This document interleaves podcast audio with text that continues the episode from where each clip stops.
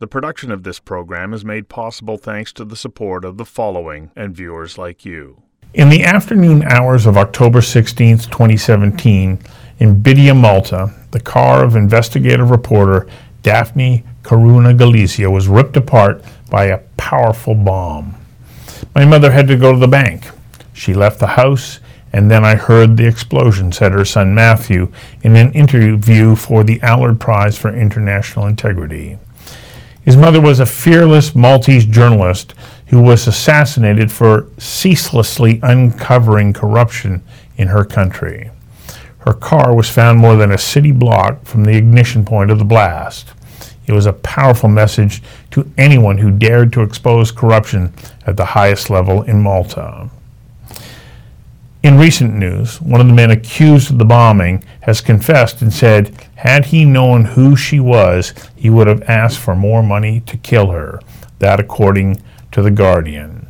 George Degiorgio said, If I knew, I would have gone for 10 million, not 150,000 euros. He went on to say, For me, it was just business. Of course, I feel sorry. Why was Daphne feared so much? Well, it's because of her relentless focus on corruption. When the Panama Papers were released, she traced millions of dollars back to the powerful elite in Malta. Despite increasing intimidation and threats, she dug into the details of the money and those behind it. Her blog was extremely popular and had subscription rates that eclipsed the major media outlets in the country. Her son Matthew says journalists in Malta were expected to cover up for powerful people, to partake in the culture of silence, and his mother refused to do that. That put her in an ultra minority. Fellow Maltese blogger, blogger Manuel Delia says when political parties are threatened by a journalist, they will isolate them, dehumanize them, and in the case of Daphne, they will demonize her. In an interview, Daphne said they have made me into what is, in effect, a national scapegoat. Daphne Caruana Galizia is the posthumous co-winner of the Peter A. Allard Prize for International Integrity, which was awarded in Vancouver on October 21, 2020. I invited her son Matthew to join us for a conversation that matters about the unveiling of corruption and the high price Daphne paid for her brave pursuit of the truth. But before we go to that interview, here is the video that tells the story of Daphne to the Allard Prize.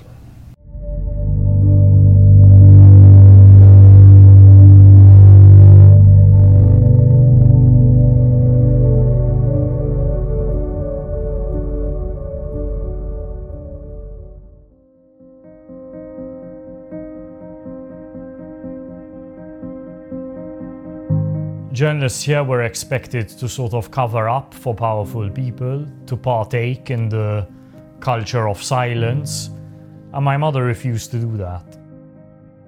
This really put her in a sort of ultra minority.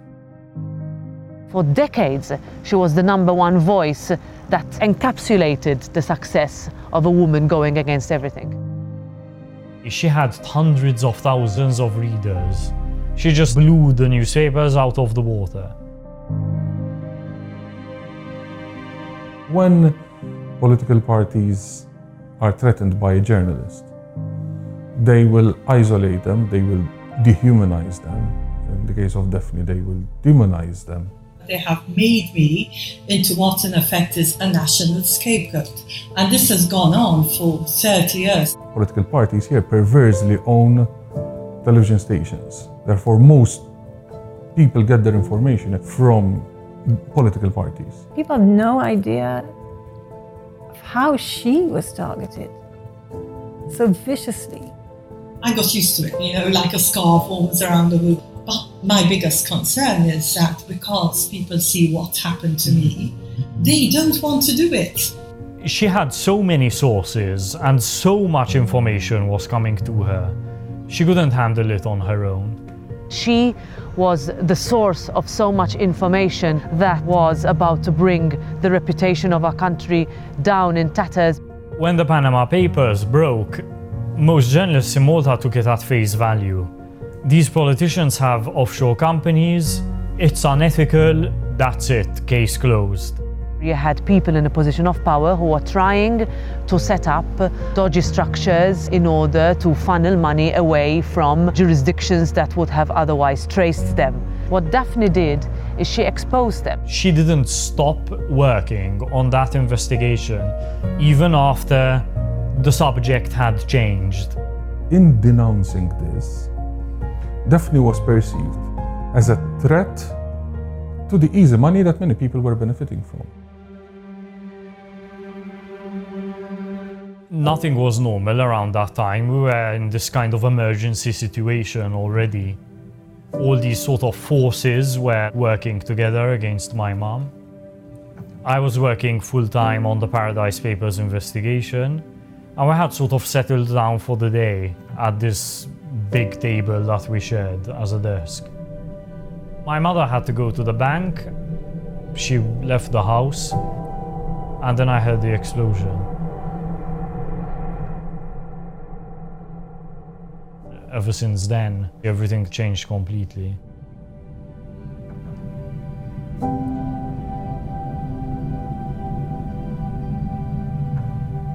Within the first hour of her death, they had started putting up an incredible fight to defend her work. Suddenly, we had to transform ourselves into a kind of advocacy organization. Before that, we were just people trying to, you know, live our lives. Today I am reminded that no matter what happened to Daphne, no matter how hard certain forces will work to suppress or distort her work, even in death, she lives on. Daphne lives on in my three sons, who have so much of her strength and integrity. She lives on in the people who choose to protect her legacy. The immediate reaction we had was we've got to make sure this doesn't fade away. This is why it's been so important to us, even on a personal level, that you know civil society movement emerged. Because imagine doing all that on our own. Change.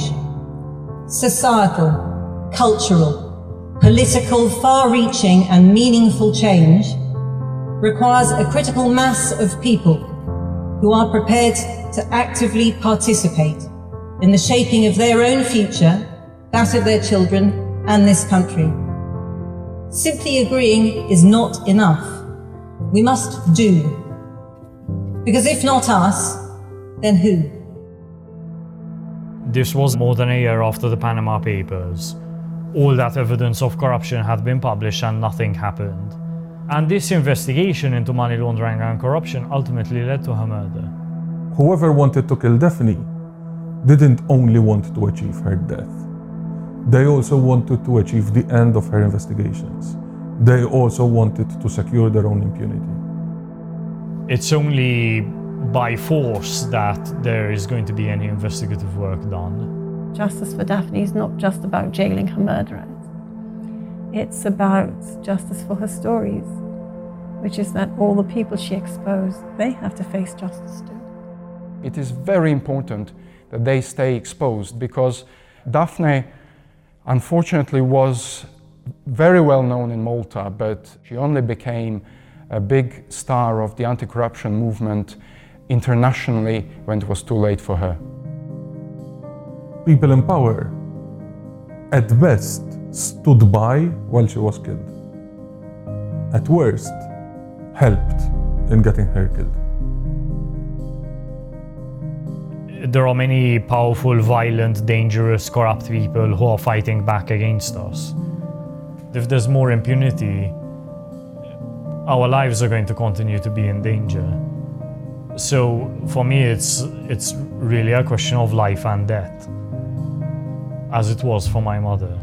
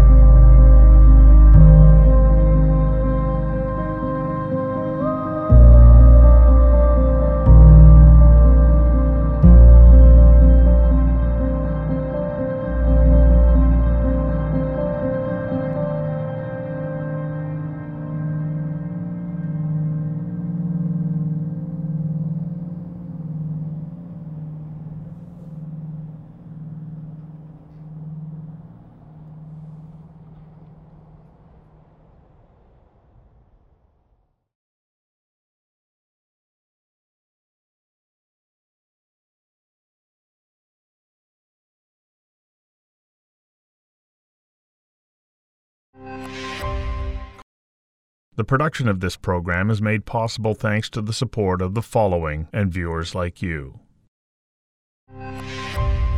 Matthew, welcome. In a divided Malta, how polarizing was your mother's work? I didn't see it as polarizing because it was simply my mother against almost everyone else. That's how it that's how it was really, which is not polarizing. It's like David and Goliath.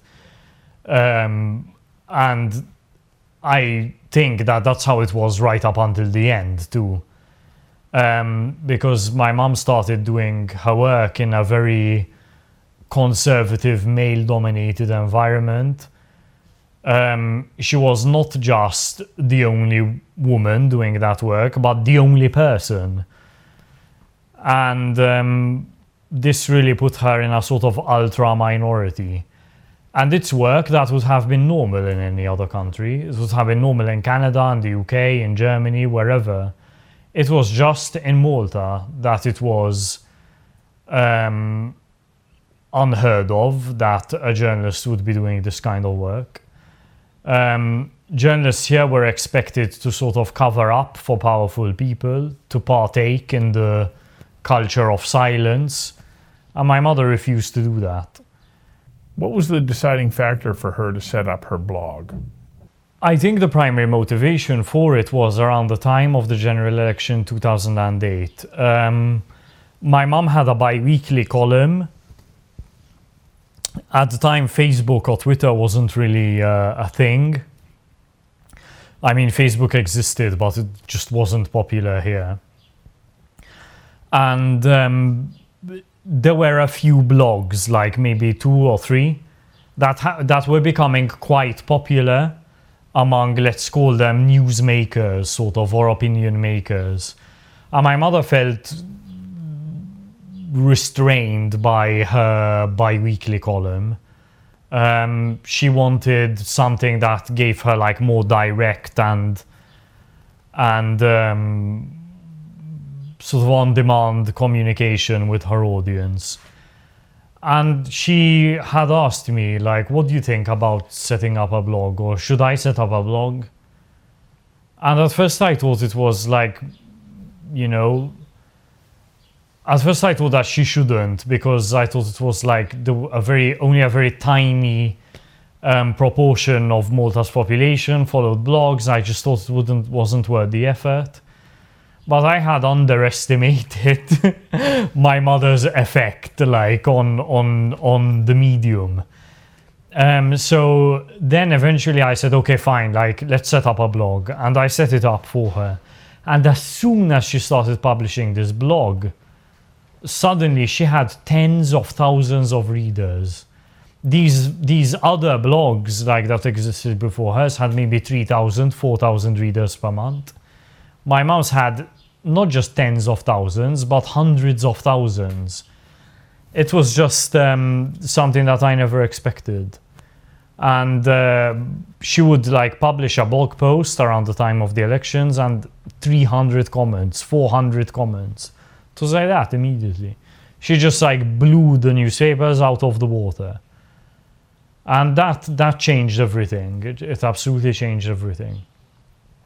It also like really marked her out as an enemy um, to to political parties because suddenly they lost control of the of the conversation. They lost control of the public discourse. From what I understand, the investigative work that she was reporting on was not being covered by major media sources. But they were more than happy that she was willing to do that work. And they were also happy to piggyback off of it. So it became the situation where other media organizations were depending on my mother. The police were depending on my mother. The tax authorities depending on my mother.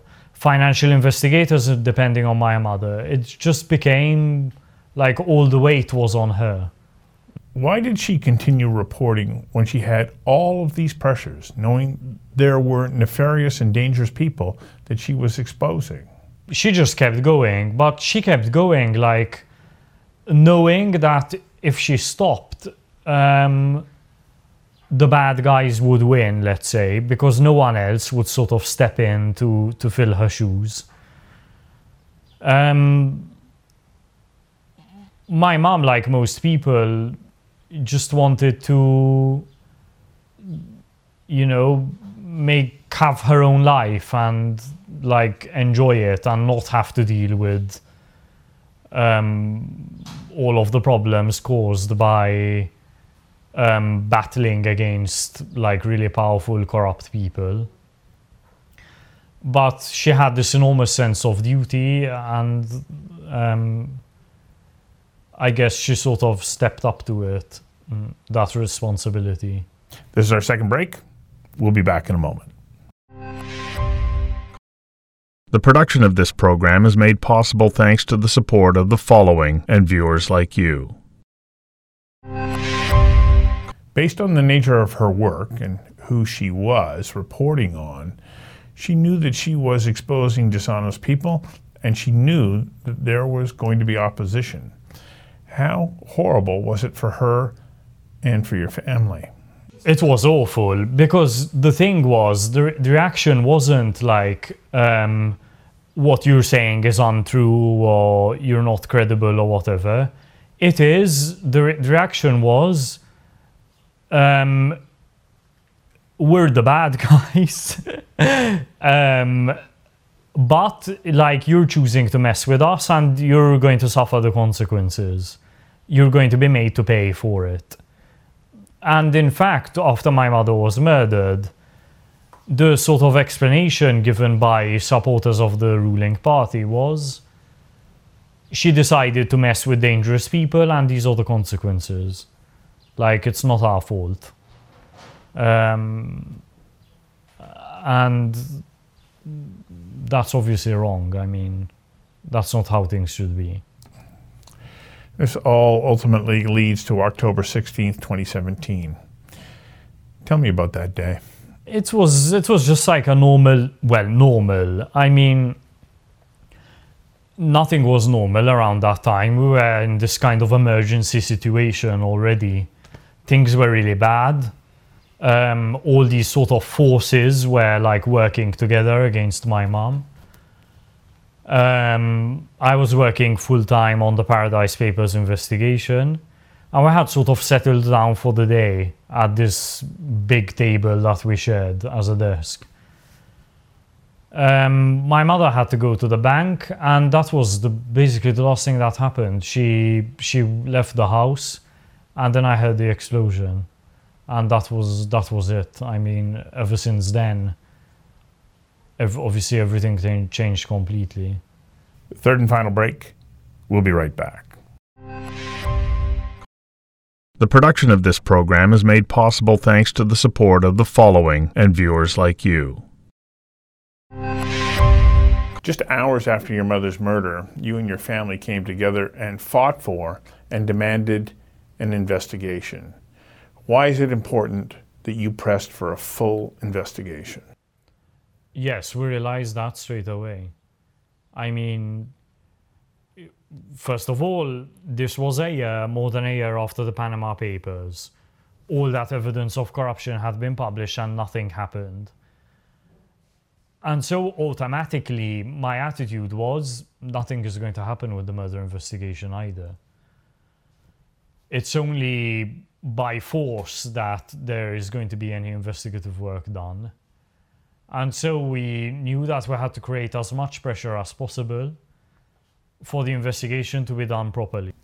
Do we know who all of the people are that were involved in your mother's murder?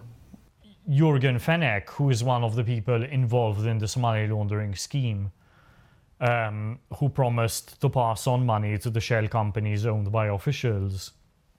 This is a bribe. Um, is the person charged with the murder? And we do believe that, yes, he is the person who commissioned my mother's murder. There are other people around him that also need to be charged that participated in the kickback scheme um, that ultimately led to my mother's murder. Up to the point of her murder, there were 54 libel cases against your mother. It's totally obscene. And some of them were even criminal libel cases. So the objective was actually to send my mother to jail. Are those libel cases still active? Yes, so the majority of them are. Mhm. There are, I think, 30 left. It's just insane that under Malta's system, the family of. We inherit them. So if we've inherited all of the civil libel cases that have been filed against my mother, there were 46 in total civil cases. We inherited every single one of those. Some were dropped, others we won. There are now 30 left.